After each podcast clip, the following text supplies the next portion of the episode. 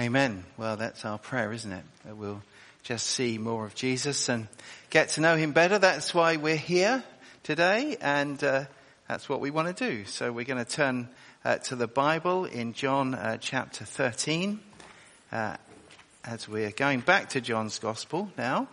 Uh, we've been studying it at different times over the last couple of years and we're into the kind of final, the final phase. So I'm going to be starting on page 1081. As Lou said, welcome if this is your first time with us, it's, uh, or you're back or whatever. Um, if you're new, then you might uh, not know. My name's John. I, I'm the lead pastor here. And uh, I've got these two colleagues, uh, Dan and Lou, and others of us on the staff team. All, if you want to find out more about the church, or if you're thinking of getting more involved, or you'd like to find out about that, then we, we run a course called uh, Discovering Portswood. Uh, and uh, it, no, we don't. It's called Exploring Course Portswood. It's coming up soon. Um, and uh, get in touch with the office if you want to have a chat with any of us really, our details are on the back of face to face. That's why we put them there. So do feel free to email or get in touch. We can meet for coffee or chat or whatever. Pray for you if that's what you'd like as well. Anyway, we're in John chapter 13 here. Well, been going back to being with the 12 disciples of Jesus in John's gospel. Those 12 had been with him, with Jesus for three years. They've been learning things with him. They've been doing things with him. Uh, and now it's Passover time, a big moment in the Jewish calendar, the actually most important of religious festival for Jewish people. And they've shared the Jewish Passover meal on what we call the Last Supper. Uh, and uh, it, you know, Jesus has been perhaps for them, they may have thought, well, he's been acting just a little differently. To start with, he'd, he'd washed their feet at the beginning of the meal, which was very unusual, and he'd made some important kind of observations about that. And during the meal, even more disturbingly, he's told them that one of them is going to betray him. Then he says something to Judas, which the rest either didn't quite hear or certainly didn't understand. And Judas had kind of left the table or left the circle of couches, which, you know, that's how they had these meals at that time in the Middle East, and, and left like a man on some kind of a mission. And now there were 11 of them left. Um, actually, Judas was never going to be a disciple again. And then Jesus either maybe sits up or, you know, changes position or on, on the, the couch that he's talking uh, and, and says something to get their attention. And he tells them two things. First thing he says in uh, chapter 13 verse 31, when he was gone, that's Judas, Jesus said, now the son of man is glorified and God is glorified in him. If God is glorified in him, God will glorify the son in himself and will glorify him at once. Now, in, in kind of shorthand, this, this kind of message to the disciples is really, look, everything you've been waiting for, everything you've been wanting, everything you've been expecting about my being the king is about to happen, guys, and it's going to happen at once. You can just imagine them, you know, getting ready for the whoops and the high fives and, but then he goes on to say something else. What does he say next? My children, I will be with you only a little longer. You will look for me. And just as I told the Jews, so I tell you now, where I am going, you cannot come. Before they can even get the high fives up, he gives them this devastating news. I'm going now. I'm going to be leaving very soon. You're going to want to find me. You're going to want to come with me, but I'm sorry you won't be able to. I'm going somewhere and you cannot come. He said, there's this unexpected journey ahead for me, says Jesus. An unexpected journey. Put yourself in their place. How would you feel if you were one of those disciples? Confused? Shocked? Perplexed? Well, how are we gonna, how are we gonna live then? What's gonna happen to us? You know, what's the last three years been all about? Is it all over? How, how can he be glorified? How can everyone kind of know that he's the king that God has promised and then just go? I mean, what, what's all that about? You can imagine them thinking. What's going on? And for the next three chapters, Jesus has a long talk with his disciples. The next three chapters in John's gospel. We don't know how long it took. But I think there was probably more than just what John has recorded here, but he's got the main points because John, the writer of the gospel, was there, sitting right by Jesus, and he remembered it. And he brings it to us now. And Jesus in this kind of talk tells them something quite important. In this conversation, he's going to tell them how they're going to live in this next phase. What's it going to be like for them? How are they going to do it? He gives them a kind of briefing to tell them, to prepare them for what's coming next and a bigger view of what's going on, what they're about to go through. That's what a briefing is, isn't it? You know, kind of, well, this is what, you know, mission, you know, mission, what, this is what's coming next, or, you know, you see these TV detective shows and they've got all the, you know, have the briefing each day. This is where we are. This is what we're going to do. It's kind of a bit like that, isn't it? Jesus is telling the disciples that this is what's coming next. This is how you're going to be living. And this is kind of why as well. He's giving this bigger picture. Have you ever wished, you've ever, have you ever had this thought? I, I sometimes had, I wish I could have been one of those 11 disciples. to have known Jesus, to have been with him, to have heard him speak, to have seen him do all the stuff that he did, you know, to see and know and, and love him as the person that I got to know as my friend, the one kind of in front of me, sharing my life. Have you ever uh, thought that would be great? Sometimes we think that because we know, of course, it's impossible. We live in a different way. Well, you know what? The way we live now is going to be the way the disciples had to live from about the end of the next weekend after Jesus has been speaking to them. Within three days, they were going to live with him the way we do. And he's getting them ready for that. So maybe what he says to them has got quite a lot to say to us about what, how we're to live for him. So that's what we're thinking. How to live as Jesus disciples. How do we live as Jesus followers? The briefing is for us. How are we going to live in the world as it is? In the light of who he is and what he's done. Let's read the rest of it from verse 34 then. A new command I give you. Love one another as I have loved you, so you must love one another. By this everyone will know that you are my disciples, if you love one another. Simon Peter asked him, Lord, where are you going? Jesus replied, where I am going, you cannot follow now, but you will follow later. Peter asked, Lord, why can't I follow you now? I will lay down my life for you. And then Jesus answered, Will you really lay down your life for me? Very truly I tell you, before the cock crows, you will disown me three times. Do not let your hearts be troubled. You believe in God, believe also in me. My father's house has many rooms. If that were not so, would I have told you that I'm going there to prepare a place for you? And if I go and prepare a place for you, I will come back and take you to be with me, that you also may be where I am. You know the way to the place where I am going. And Thomas said to him, Lord, we don't know where you are going, so how can we know the way? Jesus answered, I am the way and the truth and the life. No one comes to the Father except through me. If you really know me, you will know my Father as well. From now on, you do not, you do know him and you have seen him. Philip said, Lord, show us the Father. That will be enough for us. Jesus answered, don't you know me, Philip? Even after I have been among you such a long time, anyone who has seen me has seen the Father. How can you say, show us the Father? Don't you believe that I am in the Father and that the Father is in me? The words I say to you, I do not speak on my own authority.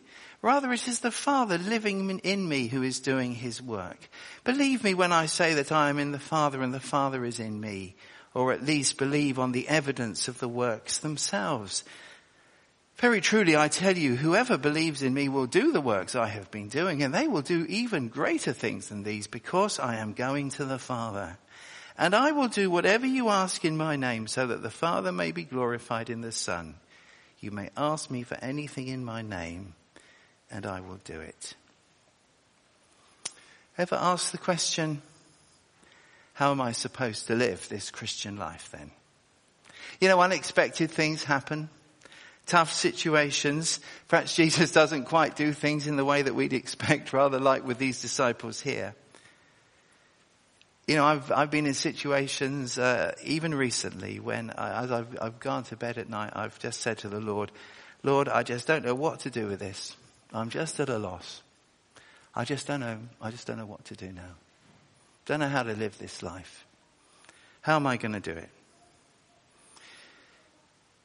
And I maybe then think, why can't I be like one of those early disciples who, you know, they'd only have to ask you, you'd answer their questions. And then I realized that they only had that for three years. and most of the time they were confused anyway.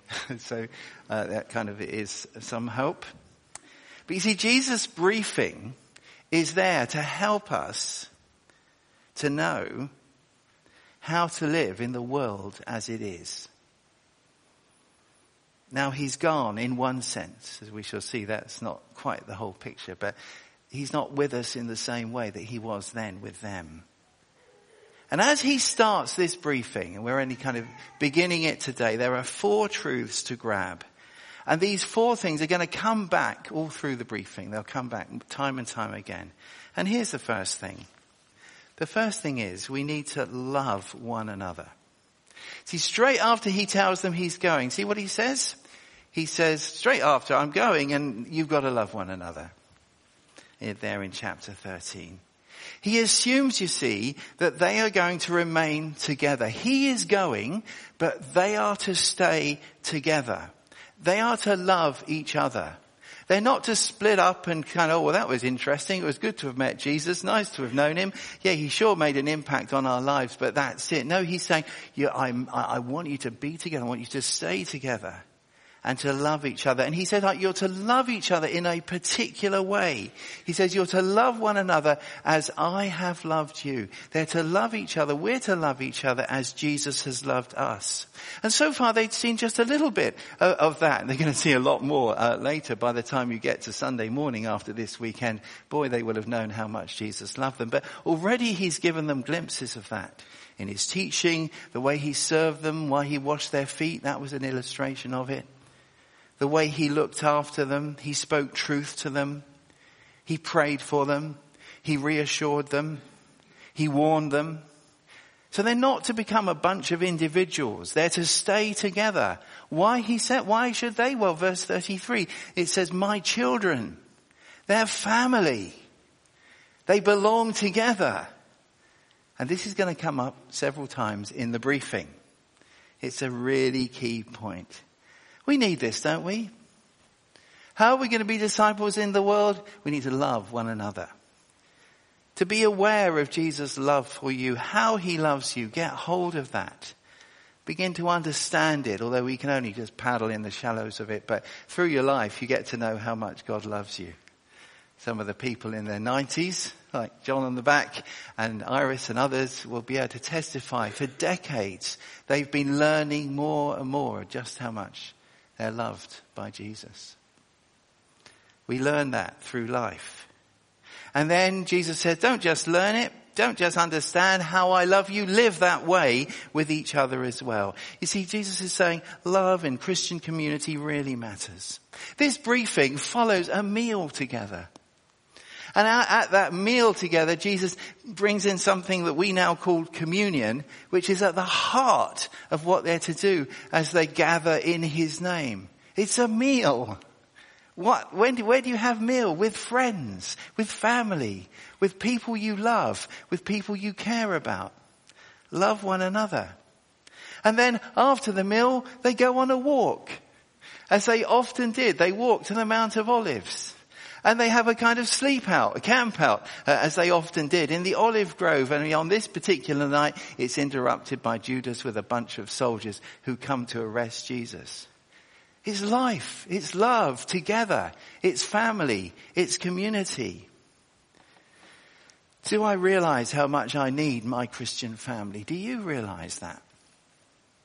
Your house group, time with friends who are believers, praying for one another, loving like Jesus did. We do this together and we do it, says Jesus, in front of everyone else. In fact, everyone else, it says, everyone will know that you're my disciples by your love for one another. And we'll see also through the briefing, there's this outside perspective. He wants everyone to know about him. And one way is a, as it flows out from Christian communities who really love one another. The first thing then. We need to love one another. Second thing in verses 36 to 38, we need to know it's going to be tough. You see, Peter starts asking Jesus, doesn't he? So where are you going, Jesus? I want to come too. He thinks he knows better than Jesus. Uh, Peter often did that, and sometimes so do we. He says, I, yeah, I can come. I'll come and die. He, it seems Peter's got a glimpse of what Jesus means by I'm going. He's obviously got the idea that Jesus is going to his death. But he says, hey, Jesus, that's cool. I'll come with you. I'll come and die too. That's all right. You've got me, Jesus. It'll be okay. Jesus says, Peter, you don't realize tonight, you're going to deny me. You're just going to say you never knew me. But it's not a terrible put down because Jesus reassures him. He says you can't follow now, but you will follow later on. After tonight, Peter, that's not the end. Don't worry. I've got you. You'll be okay. Maybe it's here. We don't know. But in Luke's gospel, Peter uh, says this, makes this comment in Luke's account. I think probably a bit earlier in the meal. And Jesus says to him, says the same warning. And he then goes on to say, Peter, I've prayed for you that your faith isn't going to fail. And after you've returned, come and strengthen your brothers. So it might be that it was here that Jesus said that, or it could be that Jesus said it twice to Peter. I mean, let's face it, what we know about Peter he probably might not have grasped it the first time. Do you think? it's like me, like you. So the disciples have to realize that Jesus' unexpected journey and the journey that we will follow him on later is going to be demanding and it's going to be tough. Jesus is going to say a lot more about that in the briefing later on as well. And we need to hear this, don't we? I know some of some of us will know. Uh, some of you, I know, because uh, you've shared it with me, and I know others of you have shared in your groups. Lots of us are going through some really tough things this week. Well, Jesus is saying, don't be shaken by the tough things in our lives when they come. Hold on under pressure. Like Peter, he says, afterwards you will be with me. Even if you fail, even if you're overwhelmed, I've still got you. So part of our love for one another is to pray for one another and to be honest and realistic. Living as a disciple can be hard, can be costly, it's not going to easy. And we come alongside one another when we're going through tough circumstances. That's why we need one another so that when I can't pray for myself, you can pray for me. It's what love in the Christian community is about. We need to realize as we live as Jesus' disciples that it will be tough. And then the third thing Jesus says is that we need to believe in Him, we need to trust Him, for his journey, for the journey that he's on. And we get that in verses, chapter 14 verses 1 to 11. See, the disciples are troubled. He says that twice, and the word troubled there is a very strong word. It's actually uh, that passage that Lou, uh, Lou, read earlier. I got quite excited when I saw John 12 because a little earlier in that passage, Jesus talks about the cross and what's going to happen. And he says, my heart, my soul is troubled. He says, I don't know what to say to God. I don't know where to say, God, save me from this hour that's coming on me or, or what to say. And God speaks and uh, it's all in John 12 from verse 23 onwards. It's the same word. I'm troubled. I'm, I'm struggling. And, and Jesus says, I know you're troubled by what I've said, He says, don't let that be the last word. He tells them to believe, to trust Him, to have faith. The word believe is the same word that we have for faith. And what is that? It's faith that hears the truth, believes that truth and acts upon it and trusts yourself to it. Trust yourself to the one who, who, who is the truth, Jesus.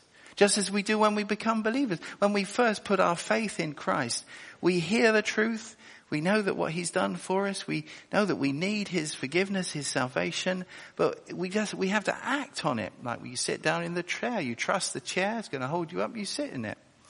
That's faith. And Jesus is saying we need to trust him. So what are we to trust him for? Two things. He says, trust me for what I'm going to do for you. We need to trust him for what he does for us. See, uh, several times in verses uh, 5 and, uh, sorry, in, in those early verses, verses 1 following there, he tells them it's for you. He said, I'm going on this journey, and actually this journey is going to be to, to the cross of Calvary and beyond. He says, it's for you. I'm going to a place and I'm preparing a place that after that journey's over and your journey's over, you're going to be with me. It's for you, he says. You're going to be with me where I am. And it's this big picture that he, he refers to in, in verse 31 when he talked about being glorified. He is going to be really seen as the King, the Christ, the one God has sent, bringing about God's plans to rescue and to save, the fulfillment of all of those things. He is God's sent King. Jesus is saying, and that's my journey. That journey is how I'm becoming King, actually. He says, I'm the one, I'm being glorified as the fulfillment of the whole of God's story from creation onwards up until the point we're in in the Gospels and well beyond. And he says, all of this, my whole part in this is for you to his disciples. They are part of it. They're tied to it because they're tied to Jesus. The reason Jesus is going to bring it all to completion is for them. And in this journey, he will be seen as God's king because the journey is the cross, the journey is the resurrection and beyond. For you, says Jesus. And we live as disciples tied to that truth. We're roped to it like a life belt around us because he's committed to us. He's done this for us. He is the king who went to the cross and to the resurrection and is the ascended one at God's right hand for us. He's our king. He's committed to us as we saw last week and we're committed to him. So we worship him. We celebrate what he's done in communion and other times. We get baptized as a symbol of our connection with Jesus as our king. Everything we do is connected to Him as the one who is God's King and who rose and, uh, uh, who, sorry, and who died and rose again. We trust Him for what He does for us. And we don't lose that. It's how we live in this world, holding on to that. But we also trust Him for who He is. Jesus says, Thomas has this question Thomas said, I like Thomas, he's, he's called doubting Thomas, but I just think he's honest Thomas, you know. He's the one who says what, well, a bit like Peter, what everyone else is thinking. I think I'd be thinking this. Jesus, Thomas kind of says, we don't know where you're going, so how can we know the way? It's like Thomas says, Jesus, if you just give me the postcode, I'll put it in my phone, and then I'll know how to get there. Yeah, just tell me where it is, and, and that'll be fine. Well, Jesus' uh, answers that is interesting, isn't it? He says, you don't need that. You've got me. I was in Pakistan once in my old job and uh, I won't go into long detail because that will take too much time. But basically, I, I, was in a place called Gujranwala, which is a bit of a well, anyway, it's it's a, those that live there love it. It's a great place to live, I'm sure. But anyway, I was there. Nobody spoke English. I'm sitting outside a railway station, and uh, i need to make a phone call. This is before there were any mobile phones in, in, kind of, well, they were like the size of a brick. I wouldn't have been able to check it in on the plane if I'd had one on that occasion. Anyway, there I was, and um, I needed a phone. I couldn't find one. I didn't know what to do. And there, I knew that it, I, I, could wander off down into these streets in Gujranwala, but all the shops were shut. um, because it was Eid, the festival of Eid, and I thought, what am I going to do? Anyway, I sat there, but and, uh, at some point I thought, well, I'm going to have to do something after about an hour. Nobody came. They were supposed to come and meet me, but nobody came. And uh, so I just crossed the road and I bumped into a guy, an old Pakistani man, who said in perfect English, uh, which was a miracle in itself, are you okay? Can I help you? I said, yeah, I need a phone. Uh, he said, oh, I'll show you. He said, there's a, there's a government office just around the corner. I think he took me around the corner under, under a rather gloomy bridge, up some stairs in the building, into the, and there on the, there was a man in a uniform on a desk, and on the desk was a box, and in the box, uh, was a phone. The thing is, uh, you know, he could, he, he, uh, that, he was just what I needed. He said, you know, he didn't say, look, go around the corner, no, find the government office, up the stairs, you know, there's a box on that desk, the phone's in the box. No, he said, I'll take you. Just come with me. It'll be fine. And it was. It was. I don't know whether he might have been an angel. Actually, it was just an amazing experience. Uh, but that's a. Uh, see, that's what Jesus is saying here. I can take you. I won't show you the way. He says, I'll take you there. Because I am the way, says Jesus. I am the truth about God. I'm the life from God. You will come to the Father because I'll take you there. In fact, says Jesus, there's no other way that anyone can come to Him unless I take them there, unless they come with me. And Philip then goes on to say, well, show us the Father. That's an understandable question as well. Moses asked the same thing back in Exodus. What does Jesus say? He said, look, Philip, I am in the Father. The Father is in me. If you've seen me, you've seen the Father. He says to Philip, if this is a bit hard for you to get your head around, well look at what I say. Where do these words of truth I speak come from? Look at what I do. Look at what the Father does through me. He actually says, open your eyes. Don't be short-sighted, Philip. He, he kind of says what we've just sung. Open your eyes. Think about what you've seen. Who am I? If you've seen me, you've seen the Father. It's a pretty strong claim, isn't it? Or he says, look at the evidence. Look at what you've lived with, Philip, just in John's gospel. You've seen Lazarus raised from the dead. You've seen 5,000 people fed like Moses fed them in the wilderness. You've seen the, the storm stilled. You've seen demons come out of people. You've seen blind people uh, healed. You've seen wine, water rather, turned into a completely different substance, wine. Philip, open your eyes. What do you think that is saying about the one who's done those things? Jesus says this is evidence of who I am. He says, if you've seen me, you've seen the Father. And Jesus tells the eleven listening to him, I'm the promised king. And we look at the same evidence. We see that. We believe that. We trust him. We trust him for that. And that night, his journey began. He goes to the cross. He goes to the resurrection. The disciples will follow him. They won't go the, exactly the same way, but the, uh, after his cross, his resurrection, so then begins the whole reboot and the renewal of the whole of creation. It starts then. And the disciples are going to be part of that. And, and when they die, they're going to be with him. Their journey begins with him. The briefing will give us much more about that, about how we live on the way on our own unexpected journey. If you can't wait, uh, back in the summer, Paul Robinson preached a great message uh, called The Unexpected Journey. You can find it on the website and there's a bit more practical stuff about how we live on that journey uh, with him. Uh, and there's much more in the briefing to come as well. We believe Jesus, we trust him for the journey he's on and for who he is. We need to grab and hold on to that. We come to the Father we come to God through Him. He is the way, the truth, the life. Try an experiment. Pray this maybe every day this week or whenever. At least one day, maybe tomorrow. Pray this. Lord Jesus, in my life today, I want to know you and see you working with me as the way, as the truth, as the life. But there's one thing more, Jesus says, and we must go on. He says, not only are you to trust him uh, for, for the journey he's on, we need to live with him on that journey. You see, the disciples, uh, I get a surprise, really. Verses 12 to 14, right at the end there. You see, it's not that, and it's a bit of a surprise maybe for us, it's not that we, we live trusting Jesus, we live uh, believing in Him, we live being loving disciples in a tough world. Well, it's not like we do that while He's getting on, uh, getting on with important stuff elsewhere kind of thing. No. You see, because Jesus is going to the Father, He said, because this is the journey, because he's on the way to the cross, to the resurrection, uh, to becoming the king who will start to reboot the whole of creation.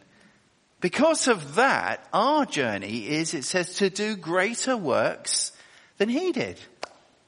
What's that about? But it's saying that Jesus' journey changes everything. Look, it says here, you see, uh, you will do greater works. Why? Verse 12. Because I am going to the Father. He is about to smash the power of evil. He's about to start the end game, if you like. He's on his way to coronation. And once that happens, that's the other side of what we call the ascension, there are going to be greater works. And that doesn't mean there's just going to be more of them because the church is big, nor is it going to be that they're going to be more powerful. Uh, they can't get much more powerful than raising people from the dead and turning water into wine and all of that. It doesn't mean they're going to be greater in that sense, surely. Actually, uh, experts tell us if, if John wanted to say that in Greek, it would be, he had a very plain way of doing it.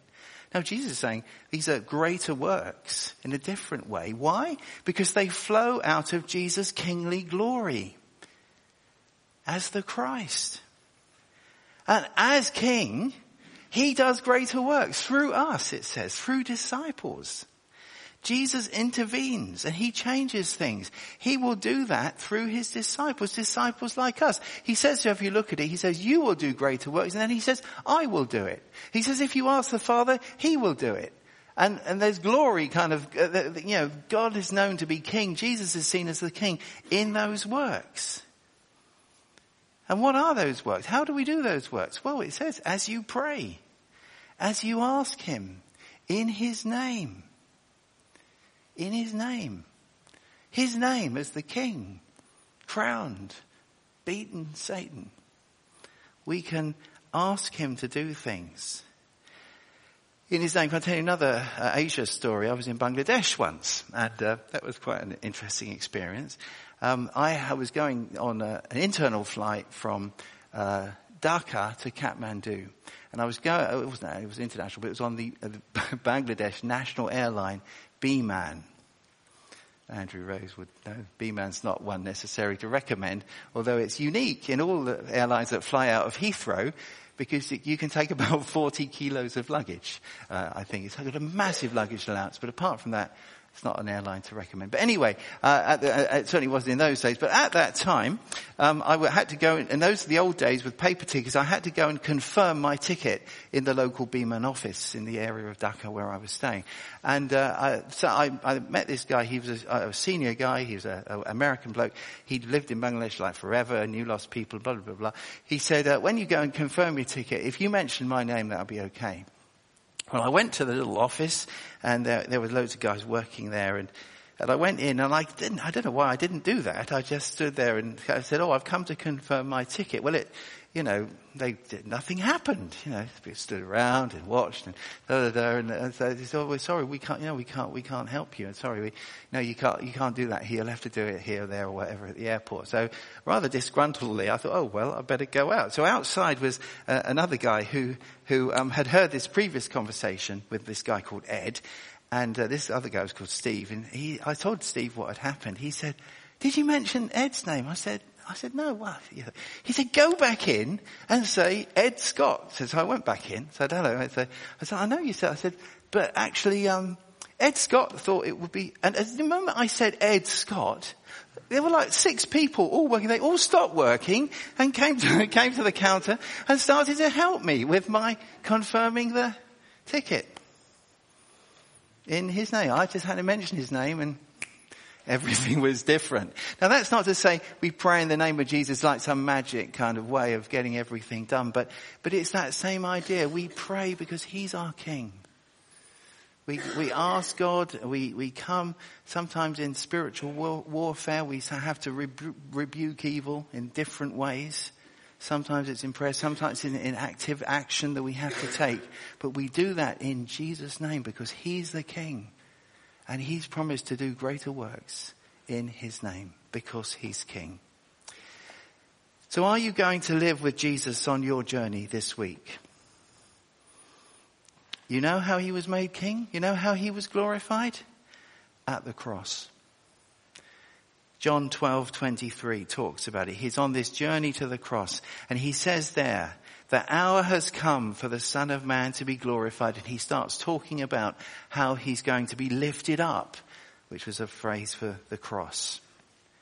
That's why when Jesus starts it all off, when, sorry, when Judas starts it all off, Jesus says, it started. I'm going to be glorified now. It's happening. The cross marks Jesus' unexpected journey. His journey goes into isolation from God as he bears the sin of the world. And the cross begins our unexpected journey home to relationship with God. Cross is at the center. Not the actual cross, but what Jesus did on the cross is at the center of it. You see, in the cross, we see how much Jesus loves us we see the shape of what our love should be for one another. In the cross, we realize that the journey is going to be tough. It's tough for Jesus, but we also see that because of that, He's in it with us too. He shares in our suffering. In the cross, we see the reason why we can trust Him as the way, the truth, and the life. It comes from the cross and from what Jesus did there. And in the cross, we see how it's going to continue. We see how we live with him on that journey because he is lifted up and he starts to draw all people, all kinds of people, all nations to himself.